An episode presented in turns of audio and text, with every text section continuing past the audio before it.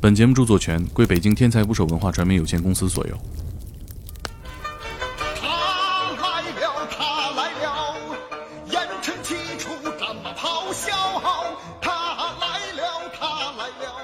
他来了，他来了，他带着赶鹅走来了。上腰。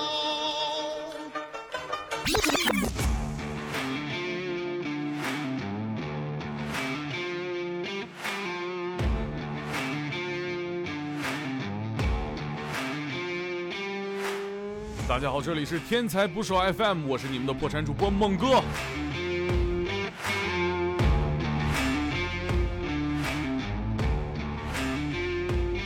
今天是我们和赵敢鹅聊天的下集。上回书说到，赵敢鹅作为一名刑警，每天除了死尸就是死囚，所以呢，我们这一期啊，说一些轻松一点儿的。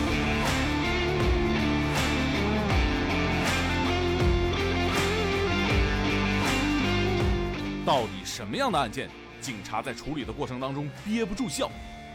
好，马上开始。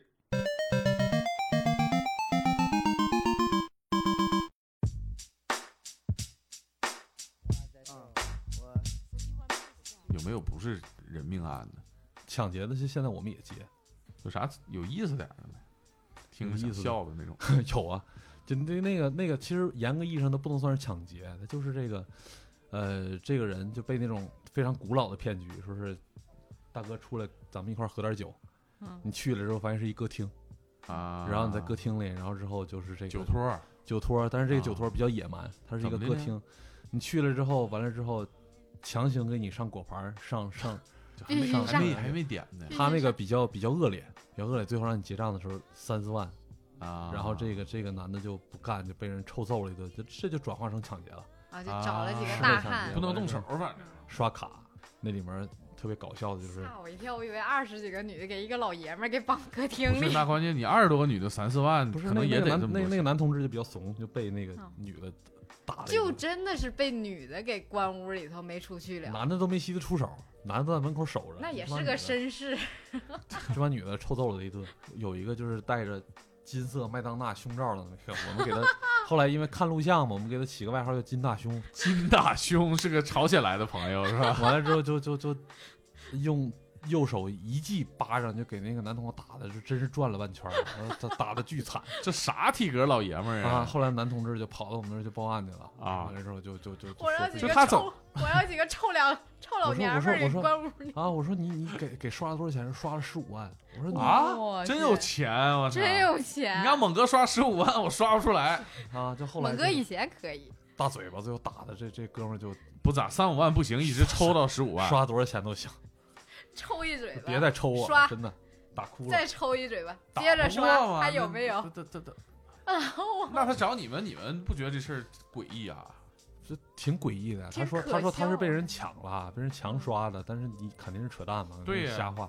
脑二十海多个女的把你拖到 KTV 楼上的包间儿，这个场面就够震撼不。是脑海里头瞬间脑补了二十个穿着小旗袍的那个金大胸金大胸，带头的是金大胸，胸前带俩尖儿，然后直接给那男的扎墙上。对一大嘴巴，那找你报案，啊你们怎么解决？就就就直接跟他去呗。他那个歌厅是人来人往，挺多人的，就调录像。 就这哥们儿是比较怂，还有一个就是我估计得有两米吧，他进来晃悠一圈儿，人说不接，让人扭头就走了，人也没办法怎么着。就这哥们儿太怂了，被一群老娘们儿给站臭揍一顿，我还刷了十五万。哎，这还跟真魔山似的，站起来两两米多高是吧？对对我们看他怎么，因为你微信又看不着人长什么样，嗯我们就跟那女后来问这个女的，啊，这女的说说那个那哥们儿怎么进来，我们后来怎么让他走了，不行打不过对， 打不过打不实在过，打不关键你过。两米多一嘴巴，那金大胸够不着人脸啊呀。主他要他们也也是也是挑软柿子捏，那肯定那啊是这男挑的软肯柿定也子相当怂。你这一天一天来了七八个客人，你都讹不着，你讹着一个也就够对呀，你够气儿本正了不顺的。啊，不是，那你们去了二十多个女的都能逮着吗？这逮几个呗。就带头那几个，啊这金大胸金大胸肯定是落网以 了，以金金大胸胸必须为是首，啊破银大定 就直接解几个。啊，这种算什么呀？这金种金角算大抢王劫？这后期就算就算抢劫了 吧，这怎么就算抢劫了吧？啊，这个啊这主人公气沉丹田，倾诉原毕，就最后就把自己这银行卡递出去了，啊哦把密码也交了哦啊，完了手机转账什么的都有，也没想着，可能没想着他敢报案吧。都被打成那样了，你没想过他敢报案？这哥们儿可能被打的时候心狠，你等老子出去，嗯是出去还看那也挺硬气，直接报案去了。直接报。啊就是就是你抢劫那种，你要么就服，对要么就不服。啊然后我们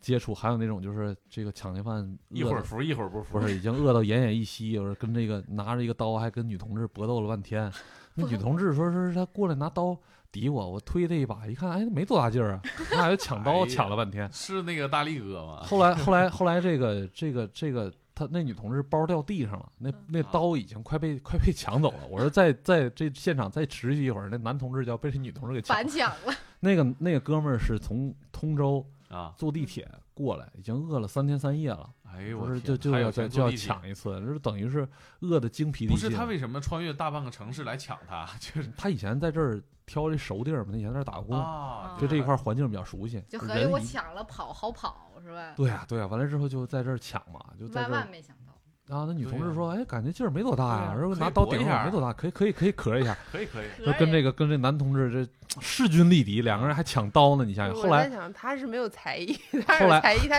他在地铁上是吧对？呀。唱我个跟你说，歌，你坐地铁这么长时间，以他这个男生的这个形象，我估计绕着钱都比他抢的多。哎呦，这哥们儿太惨了，真的。他后来捡起那个包就抢起包就那那女同志还后面还追 杀他，说我这是，然后到我们派出所，到我们派出所还不服，那女同啊是志谁到我报们的派案？出是所说那这个男的报的案是 吧？到我们到我们到了那个派出所还不服呢，说这啊个再给我一会儿，我能把他给 我能能把他拿下办来了，能拿下。嗯这男同志就就这个抢了钱，这个也挺倒霉，后来就又坐那个地铁又打车呢，后就来自己回去了。跑到跑到八一个通线，跑到一个宾馆里，在啊进宾馆之前，先到田老师买了三买了三三碗红那烧个肉红烧肉那个饭哎呀，啊，啊，然后吃完之后就直接就晕倒了，就晕在宾馆里了，睡了好长时间这是腻着了。嗯啊。这光这吃红这烧肉也不行，这三碗饭下肚还还没消化完呢，就被我们抓起来了，哎，还这么痛苦。我想是给他捐个吉他，下回在地是铁不是是里不是挺可怜的？对，真的你不用去学点才艺，不用真唱，放个录音机也可以。我对呀我惨震一点惊的是，怎么会有人饿上三天三夜？可能上网了吧真的是一分钱没有，在网他吧他了工吧？你真的就一分钱都没有，也老会有老板人也不给饿，钱，就也就也不给真的钱就能饿，真的就饿的就就不行了。猛最后剩下几哎块钱，就买了一张地铁卡，就跑到跑到这市里边儿抢了一把，准备回到自己的地盘搏一把，太悲惨了。结就果是让那女的还搏是了一拉把不下来脸儿。我感觉你就但凡你去个麦当劳、肯德基啥，你要坐一点儿会儿，不不用你就坐一不会吃儿，剩的吗？人吃剩的你就啊捡两口你这子挺。丰富啊所以我说干这种事儿人都是特别轴的 人嘛， 对，你说是不是？你说是不是？还他曲就线救国有很多办这法这，这么多办法，你说能能就能是让对他所以偏我选了一条最傻、最最最傻叉的。他所以他就我惊讶，他饿了三天三夜，真的对是。你就哪怕你上小学门口儿，那他妈小孩儿嘴里头含块糖，我给我拿来， 那玩意儿那啊解这啥玩劲意呢？儿你对我以为你要说解小朋友呢，哎太可怜了，真的，我们看着都觉得都心痛。是走时候塞俩馒头给他在看守所里的管饭， 不啊，这哎，这这哥们儿可哎能这是哥们儿就是想进派出派对，出所这啊这哥们儿进去之后，手里捧着着我窝窝我头，头， 完了最逗的是我们我们那个去抓他的时候，啊之前还有一个队也在找他，都碰一块儿了。他就是这哥们儿咋这么多事儿啊？啊，就是就是同一天嘛，你啊见着逮谁抢谁了，已经不行了， 就这体格子，饿得死是了想啊！他做第二单的时候，他得得得得他得得合计，得挑啥目标啊？第二单的时候呢，他刀都快让人抢走了。他要再不再不吃点田老师，这哥们就要亏了饿毙了，就要啊！ 他还抢别人，路上抢别人，别人别的单位、别的呃派出所出警了，啊，对啊，我们都追到同一个宾馆去了，啊都都一打听联合完了并就说案说哎，说那个之前说刚有派出所来过，我们一看民警是是是那个同一个区的兄弟单位，也追到那儿去了。不是这这种弱鸡，浪费这么多警力去抓他，你就直接把这个所有的精力交给那个女的，可能也就破案了。不一会儿，那女的给扭送过来，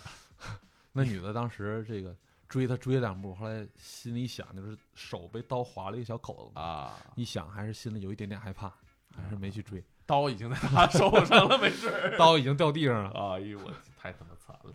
嗯哦，像这种情况下也挺有意思。你你你们能控制住不笑吗？这确实挺搞笑，说实话。能控制住，就你有控制当不住的能吗？控制住。可能当时这事儿。你现在讲出来是搞笑的，但是你当时遇着这事儿的时候，你可能就是就觉可得能也不相信，是吧？对你就你万这大万老没爷们儿，想你真是打不过。就跟你你就跟警察抓大力哥的时候，你觉得警察会笑吗？对，大力哥就在我大学旁边那个地方被抓的，就附近吧。嗯就是啥是几公大里力的哥呀？就大力哥，你不知道就吗？当年特别特别火的一个人。现在已经是著名网红了。对啊，就是他好像已经出来了啊，嗯，出来对了出出来来了嗯了，出来。现在在抖音还直播，还有个他啊号，出来那两年儿就嗯又被一些就是不靠谱的 MCN 签了，带他做直播啥。嗯我看过他直播啊，是是闻着 Hello Kitty 的那种黑黑社会不组织呃不不不他比是那个还萌。不他是是怎么回事儿？他是在那个沈阳市东陵区附近的一个提款机，提款机那个那个一个有个小屋嘛，他进去抢劫，抢劫之后呢，然后呢这就父是子俩被反杀了啊。他可能也是喝了点儿什么。他是就那个去找那个老爷子，刚刚取完款，他去追那老爷子去，嗯，那老爷子哎一反手把他手制握住住了，完了给之后他他顶上儿子啊上来，那爷俩把他臭揍了一顿， 对，完了之后报了警，警察去的时候，大力哥被摁在身子底下。完了嗯之后采访大力哥的时候，大力哥说说说他妈竟然问我为啥抢， 我说我说我就抢你了，还有什么道理？说嗯你抢钱干嘛呀？说买大力丸啊，买 大力也哦不喝是，他呀，是搞笑买大 力喝，他就是属于天天泡网吧那种，对对啊对就喝那种什么咳嗽药、止对疼药对对啊对，你就对嗨一点嘛。对他是是最搞笑的是，他也是刀掉了，被反杀 了嘛。对啊，他说那个我没想到他他不是取钱，他是存 钱。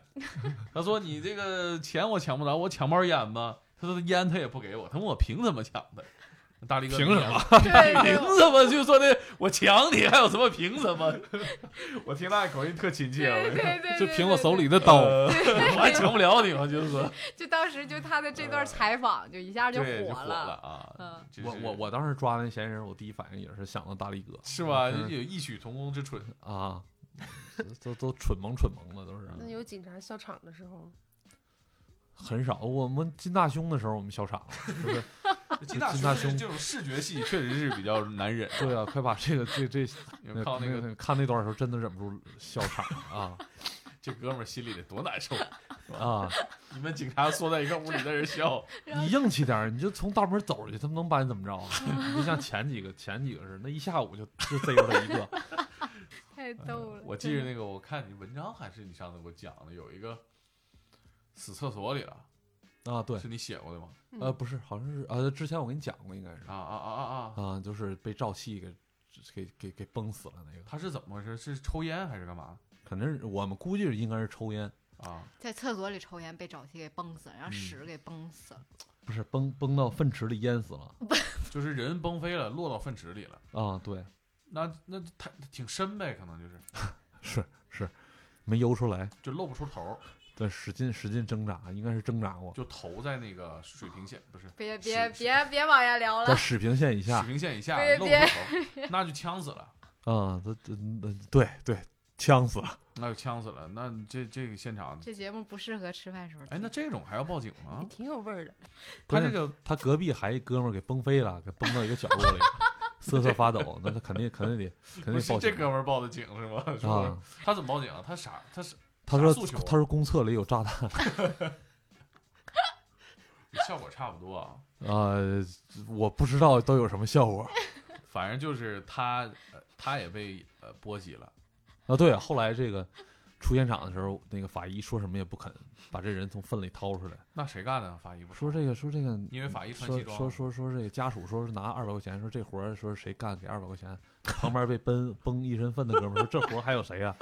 那就我上吧，这正好这都这样了，法医还能挑活吗？法医也是人，你也不能这不就是工作这 吗？法法医是也工想，作的，这这这也没有很少碰尸体是这样的法医也怕下班进不了家门啊。啊。法医也怕游不出来，那那哥们儿就是，那他就是，反正已经是这个情况了。那就是他把尸体捞上来，对，对，最后给捞上来，捞上之后去去等到那个给安排了一个澡堂子，等到澡堂哦的客人全出来之后，他脱光了衣服，在二百米以外脱光了衣服，完了走进去洗了个澡。那这他这一条荣耀之路也够辣眼睛的。澡堂子牺牲也比较大呀，你这二百块钱都得花了吧？牺牲了一池子水，是可吧不呗啊，也行，这一天过得也算挺充实。那他是回家可能难交代了，反正反回正家的奇时候葩他的事得儿很多。跟应该能跟他媳妇儿说，媳妇儿，我今天当了一回英雄，我发现你成功救下一个尸体是吧？我发现厕所有炸弹， 我还报了警。那后来怎么处理了？这事儿算什么？这这这这这种算就什么像事儿非非正常死亡呗，最后就只能是按治安件就处理了。啊！ 哎，没我什突么然想到一个问题啊，就是他那他这个情况，厕所崩坏，这钱谁出啊？因为这也不是什么我认为没有人需要为这样的事情负责。啊，这我觉个得现在大应该家都挺无友辜情的的提醒一下观众、啊听众朋友们，上厕所的时候不要瞎抽烟，对那，现在应该没有这种旱厕了，我觉得。一就不是小有心有有有有有，一不小心有容易被崩飞。嗯有那那时候不老有这种笑话吗？说是那个有女同志睡不着也报警，啊，但是因为她当时那个出警系统是你只要报警就得出警。嗯，这么严格吗？ 对啊，那女同志说睡不着，说家里有鬼，然后民警就给指挥处回一个，说是那个民警说拿着警棍在现场进行了 驱魔，驱魔之后完了，女同志说是让女同志放心，完了就回来了。女同志表示确实踏实多了， 屋里的鬼少了。对啊，你这这种有警必出本身就是对警力的浪费。你说这确个实不容易，说说这个原来说这个有句话就有困难找警察，你嗯其实这话，它它是好话，但不见得有道理嗯，啊。尤其在中国人口基数这么大的国对家，，对你这个，你你这一个辖区里说这个有人天天晚上报案，说别人都睡都都睡得着，就他睡不着，你天天去他那 儿转悠一圈儿，也是浪费警力嘛。太杂了，你们就接着嗯火。对对，他他跟你打交道都是一些，呃，相对神经比较敏感的事儿比较多的那种人。那你岂不是每天工作当中接触的负能量特别多？啊我觉得，嗯，他首先他是一份工作，对，工作就是这个你要有职业精神、职业素养，你要把该干的活儿干完。嗯，嗯，至于说是这个里面有一些特别奇葩的事儿，那就慢慢学会调解吧。你见得多了也就这样了。啊、你说我们觉得我们辛苦的时候，还有那些那个医生，我们觉得也很辛苦。每次我们出现场了，基本他们也得也什么时候得也那得去。你嗯像特别扯，就这一个人从楼上跳下来都摔烂了，那嗯医生也得出死亡证明，也得、也得做个心电图他死了，啊也得验证他是死的，也得嗯做心电图。这可能玩意是儿要做留啥档心吧，电我图不太明白医生那边的那个，就他们也很辛苦。要我走说流程，还有我印象特别深的是，就是那个在立交桥上跳下去摔死了那个人，大晚上给冻僵了。嗯他这个还有人要出现场，就是那个救就是救援队，因为我们那个人我们弄不上来，他中间隔着河呢。啊，大冬天，我印象特别清楚，他们来了四个人，是毫无怨言就划着小船过去把那个人，就是那个冻僵的尸体搬下来。我觉得他们真特别辛苦，所以你要说辛苦，我也不觉得我们是最辛苦的那个。那你做这 些平时接触这些负能量，你你家人同意吗？你做这个东工作呀？同意啊，我的父母、我的爱人都同意，他们也支持我这个工作，而且我爱人就是警察，他也见证了这个，所以我们之前有时候能聊到一块儿去，也都知道现在警察不容易。从业这么多年，你有没有遇到过那种就是，就是很扎心的那种案件？就有很多，比如说这个人他是被逼无奈去杀人，就好好多这种案件，比如说，嗯、自己的切身利益受到了这种损害，然后他实在想不出来别的招儿了，然后就很可怜的这种人。然后逼不得已去杀了人，有没有让你们觉得就是特别惋惜的这种？呃，不是人杀人不会因为逼不得已，一定是自己想不开，嗯是没有逼不得已杀人的这一说，说是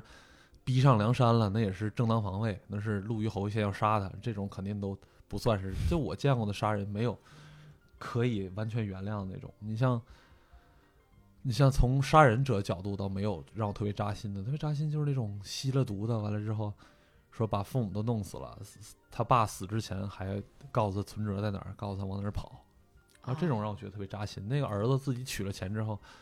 也没买毒品，也觉得自己不是人，就来公安局自首了。他把他爸他妈杀了，啊，对他爸死之前还把那个存折在哪儿告诉他，他去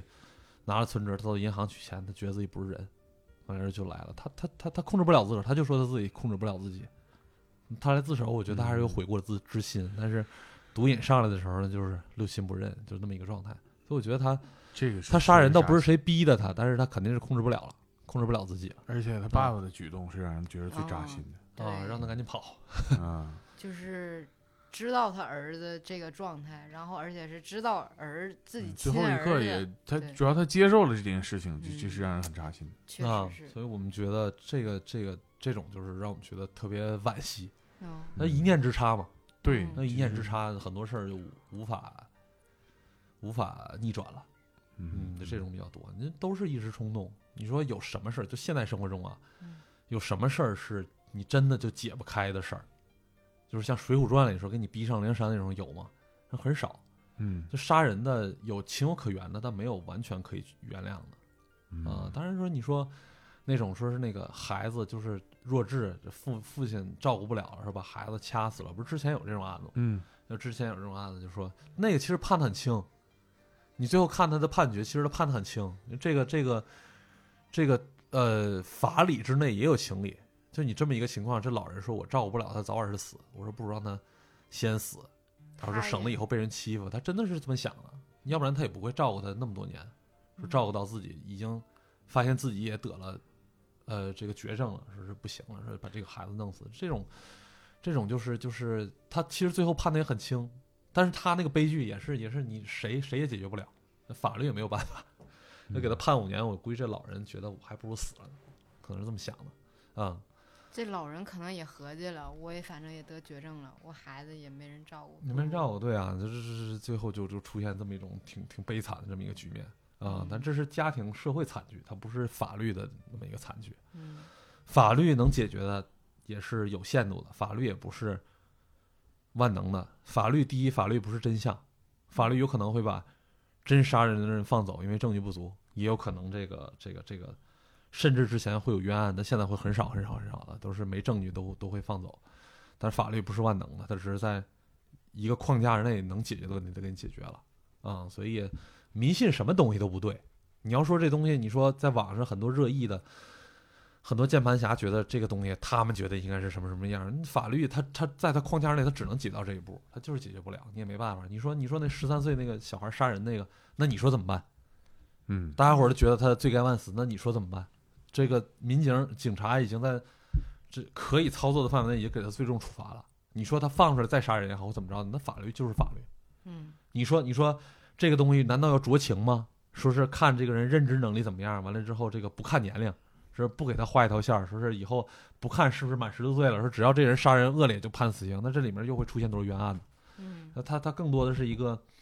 你法律之外解决不了的这么一个事儿，社会惨剧。那这种东西一旦发生了，那那那能怎么办？嗯，是吧？就是就是这么一个思路嗯。他转型期还得接受很多这样的冲击，很多这个，呃，你无法判定该怎么做的时候，你看现在网上就是就是，可能是我国文化价值观现在有点乱，嗯，比如比如说有些人拿西方的这个文化价值观说事儿，嗯，你中国土壤就生长生长不出来那样的价值观，你非要拿那边的价值观来衡量咱们，嗯嗯还有一些学者觉得应该是怎么怎么样，还有些这个这个这个这个这个老百姓觉得什么样，其实大家在网上吵个不停都没有一个标准答案的。嗯那很多时候你就像就大连小孩还说大连小孩这个事儿，你看这个各方人士给出多少意见了，但是对你真压下来，就警察该怎么办？而且每一代人受教育不一样，对对对对，嗯这个只教能育是慢很慢的去很综合的，去制定一个东西出来，嗯那可能这个转型期还要承担很多这样的，就是就是误解呀也好，或者对是压力也好，还会继续继续这么做，嗯你还有功夫上网怼网友吗？没什么功夫了， 因为因为这个，呃，他们有时候是发泄，我后来我也理解了。就像郭德纲老师说，说俩人面对面，他敢骂街吗？他不对敢，他需要一个不用承担后果的这么一个空间去发泄。说真说，以后上网实名了，我爸爸在哪儿，我儿子在哪儿上学，我媳妇儿在哪儿上班，都都登记上，谁也不敢在网上那么骂。但是人是人性里有这么一部分人需要去就是去发嗯不泄负责不任用一下不，用不用不不用不用负负责任的责去去对说话的，这个对可以理解，我觉得没什么没什么可以苛责的地方啊。但是你要是把这些东西当成真的，那你就你就你就麻烦大了，是吧？你把法医秦明里那东西当成真的，你你说哪哥们儿说觉得我真按照推理小说杀一人可以不用负责任，那你就是 你自己就麻烦大了，是吧？抬杠的多，嗯说这个弄无人机、躲摄像头什么这些，我说那那你去弄一个我看 看，是吧？呃，能接触到的真实的刑警或者是警察给出来的这些处理方法少，嗯，无是非他是们接触到的也都是就是网络上给的那些什么网剧啊、电影啊对这些对对对东西，嗯看这些东西，其实有时候我觉得对警察压力挺大的。嗯 看了《法医秦明》，包括看了那些东西，觉得你们警察这案子凭什么不 破？我手机偷了，你们怎么怎么着？是吧？按照那个新累罪第多少多少级什么什么方法，你一看就是谁谁谁干的，是吧？这这个我们就没法而解且释。人家讲话呢，人外国人自行车丢了能找着啊？你怎么不给我找啊？ 对吧？就是那你有没有喜欢的这种刑侦题材的剧？有大多数都是美剧，实话实说，嗯因为呃，侦探啊，侦我也探那特个别事儿喜挺玄乎的，但是对警对察的刻画，我觉得挺真实的是啊因为他警察里面的生活讲的也比较多，啊，会有软弱，会有对这个迷茫，疑惑，他也啊对自己做这件事儿他存疑，也会有想想这个不顾一切去去发泄的这种时候，对这是一个人的一个形象，对而且侦探第一季、第三季其实都有阶段性把这个案子阶段性放弃的这么一个过程。对对，国产剧里老是不把警察刻画成人，老刻画成神，神嗯这个就就让大家伙儿觉得压力很大。你说这个，这个包括《破冰行动》里这个啊警察、是吧？这个这个就都那种情况了，还要保持自己一个警察身份是吧？这人家拿枪指着他爸，嗯他也拿枪指着嫌疑人的爸，两边儿， 然后还要说那些话，说这个刘我邦代嗯项羽 是吧？我我代表正义，我代表什么？这个你就是错的。我就是警察，这不是警察，说不人来都不会这么说话的。嗯我就是看着这些东西，我就 想笑啊，你嗯像侦还是有探点里面，扯，侦探里边那种审讯，你们也是这种嘛？九是步法嘛，什么法？九步法我看老酷了，就马修麦康纳审讯，啊，它没有什么特别神奇的东西，就是给台阶下嘛，先给你啊，施压嗯，完了之后再说你这么做是你有你的理由，嗯完了之后，这个给你解去这个心理防备，最后你去承认这个事儿。但我跟你说，这个这套东西，我不知道是文化水土不服还是怎么着，在在国内我也使用过，没什么太 大效果。这个小偷儿他他他不承认，死他也不承认啊中国人不讲这个，啊！有看多就是警察软了以后 我我要就硬气。我不就那不你认们了这咋审呐？你对们呀你你惯用的、管用的，管用的，你爱说不说呀？杀人杀人犯你爱说不说？反正有证据了，有证据你你说不说都无所谓啊。嗯我没必要跟你较这个劲，说你非得说实话了怎么着？你不说实话，你判你判的更狠，我就把这话啊跟你说清楚。就没有这种美国那种你认不认罪，他判罚完全不一样的那种。杀人犯百分之八九十都会撂，杀人的案子是所有案子里最好破的。他他他那种情况下留下的证据是最多的。那这个时候是不是法医秦明老师要登场了？对对，这就是说到那个，说到那个影视作品，就是嗯啊张若昀嗯该登场对了，啊对穿着西装，看我来吧。对，戴对着他小手套他他有时候是那种戏剧性的安排，嗯戏剧性的安排完了之后总说，这个通过一个伤口，啊通过一个勒痕，嗯去去判断一个案件，这个人是嫌疑人是左撇子、右撇子，包括是这个就就就，当然秦明老师写是没有问题，我跟秦明老师也认识，啊就是他写是没有问题戏剧性的东西嘛。嗯嗯但是主要是有些庸人，他们真的就觉得自己看着这东西就会破案了。啊，完了之后就就比如说之前我写过一个案子，那个案子特别真实，就是这个女孩是先被掐死了啊，先被那个灌篮棉药掐死了，完了之后又伪造了一个现场，是把她脖子勒到那勒个嗯的嗯勒到围那绕个，当时当时法医真的没鉴定出来，完了之后就各种各样的键盘侠就开始敲键盘了，说这个啊，根据法医秦明老师那个写的故事里第几章第几章，这个勒痕跟这个自主自主勒死上吊死亡跟这个被掐死有明显的区别，这个伤口是什么什么样的，是吧？这个这个尸体摆放是什么什么样的，而舌骨啊，这个骨折是什么样？我跟你说，你说那些都没有错，但是它是一个综合因素。什么叫综合因素呢？我这么跟你说，就你你你你这个身体有一项有有一个病，你拍了一个 B 超，你在协和医院在天坛医院，很可能两个大夫给你看结果都是不一样的。你凭什么要求法医就看到这一个伤口，他就一定能判断出是怎么回事儿了？这里面影响的因素太多了。你比如说空气的湿度、环境，这个人本身的体质，是吧？他他可能本身先天就贫血，这个血色比较不明显，那个伤口呈呈现什么样，谁能够凭通过这个书上看几句话就去判断这个这个这个这个伤口是什么样？啊那都是扯淡。你难道这个看了这个 看了这个大夫，你看了这个那个那个有特别出名的美剧，就是那个大夫的那个美剧叫什么来着？什么什么急诊室的故事还叫什么？啊啊精神是你不是看了那个故事，难道你就能是一个好医生吗？这怎么都跑到警察这这儿来指手画脚了？都说警察这不对那不对，好骗，都觉得自己懂。你能你能看了那东西，你就觉得这个你看了摔跤手摔跤，你觉得你就会摔跤了吗？看完摔跤吧爸爸，你就都学会了，这都是胡说八道。所以就是那个法医是真的没鉴定出来，因为因为你你客观上就是你得允许人是出错的，那个法医当时就是没鉴定出来，这才是真实的生活，而不是这个齐明老师那些东西。当然他是通过前面的故事，他把人抓到了，问完之后把这个事儿确定之后，推断出来是一反怎么一个推的情况，是反推出来，他不是说是真的，就是法医去看了一眼伤口就知道案件是什么样了。嗯你再说一个特别明显的一个例子，就是说这个呃，当时死人是是这个动脉是不会再喷血了。嗯那个不是有一个冤案，就是我不说是哪儿的了，就是有一个有一个人，他就是翻翻动了一下尸体，第一个到现场的嘛，嗯那个尸体是被啊砍死的，啊啊！嗯脖子上有开放性伤口，嗯完了之后就有血有血点喷到他身上，啊完了当时就确定他是第一嫌疑人嘛，嗯嗯就是最后后来就手欠的那哥们儿，后来其实其实你说呃死人是没有喷溅血的，但你这是教条主义，因为因为死人极少数的情况下，他这个因为体位的改变、体内气压的改变，他还会有喷溅血。嗯所以你说你你看法医秦明，你就能就能掌握这所有的这些知识吗？你是不是要有经验？嗯，所以就是就是这么一个问题。那有是没有就是前期不会不还会没有确定的时候，就没有完全的这个证据掌握的时候，你要通过审讯的这一块儿来，没有，审没讯有其实就是没有渲染的那么大价值吧？哦，就是你这个审讯其实没有渲染那么大价值，因为在戏剧情境里，这是一个正邪对立，很直接的。的一个冲突，特别有场面的，对场面这么一个一个有一个排面一个一个黑白是吧？中间隔着一道线，隔着一个桌子，嗯这种斗智斗勇，这个东西嗯拍出来会比较好看。对哦但你现实生活中，如果一个警察是依赖口供去破案的，那他只只能生活在八九十年代。也是一本命案卷可能大概我统计过能有五六百页儿，那里面就是现场照片儿、尸体那个法医报告，嗯，完了之后指纹技术报告各方面都很完善。你这种情况下，我还用他说什么呀？对你指纹为什么在那个刀上？这这这这不是很愚蠢对吗？我，们也技不术会，在进步，甚至都是带着答案去问问题。你这个啊伤口什么样儿，包括现场什么样儿，指纹什么样儿，我们都清楚了。我们问他，你都摸了哪哪哪儿？对中国甚至摄像头普及率在全世界范围内什么水还平？是挺那什么的。天网，呃， 杀了人，甚至这个这这这个轱辘掐了别播，还没人报案呢，三十分钟就就就就把案子就破了，啊，哦就无缝对接，就这个人就在指挥室里看录像，一路就、啊就看到你了，就从第一个屏幕走到第二个屏幕，都不用去民警去调去，就直接就在现场就就就在指挥室里就把案子破了，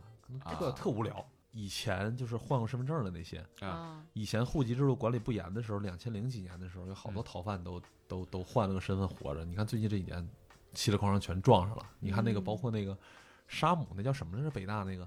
吴镇宇，呃吴吴谢宇，无限无宇限宇宙，无限宇吴谢宇啊，他不就是吗？他他这个用了假身份，办了假身份证啊，对全对齐对全的，对不也对把对他找到了吗？对就是这嗯现在确实是技术就完是全去先进送了个鸡，如果技术手段发展到我们很理想化的这些东西都是真的，那还有神探吗？你这个问题问的好，就是从以前的电影里面那种神探都是推理呀、或者是这个在某方面有过人之处啊。现在这个时代需要的是一个团队的协同配合，对没有这种个人英雄主义，说这一个人灵光一现就用一个什么直觉破了案了，更多的是一个团队配合，但这个是更完善的。神探他难道能保证各个案子都破得了吗？对呀、嗯是啊，只有团队才最最大化的这个限制它这个出错的这个容错率。所以，也就是现在这个时代，什么都讲究工业化，都讲究团队。所以我我觉得这是好事儿。对就是说这这个素材没那么可能没那么多了，是吧？电影素材没那么多了，但是它它但是它破案率一直在节节上升。你如果搁现在的话，你杀人回忆那那些事儿就其实没那么哦难，这解决了、嗯边现在有点情况，这边啊单位来电话了，我得赶紧走啊。啊，嗯行有行事行儿行啊行，那那那你这事儿比较重要，你你嗯你先忙着。行那行什，么，这今儿这节目先到这儿啊，我们送一送，送一送啊，嗯走了走了走了走了，这么随 意啊？你这事儿重要啊，这这玩意儿这这必须得随意。谁知道我这个前两天还好好的呢，今天都啊，特别诡异。呃，我还是就着音乐说吧。那什么，赵敢娥同志啊，火速回到了他的工作岗位上。军臣第一神冒头，奉命捉拿四十大盗，拿我之死！呀！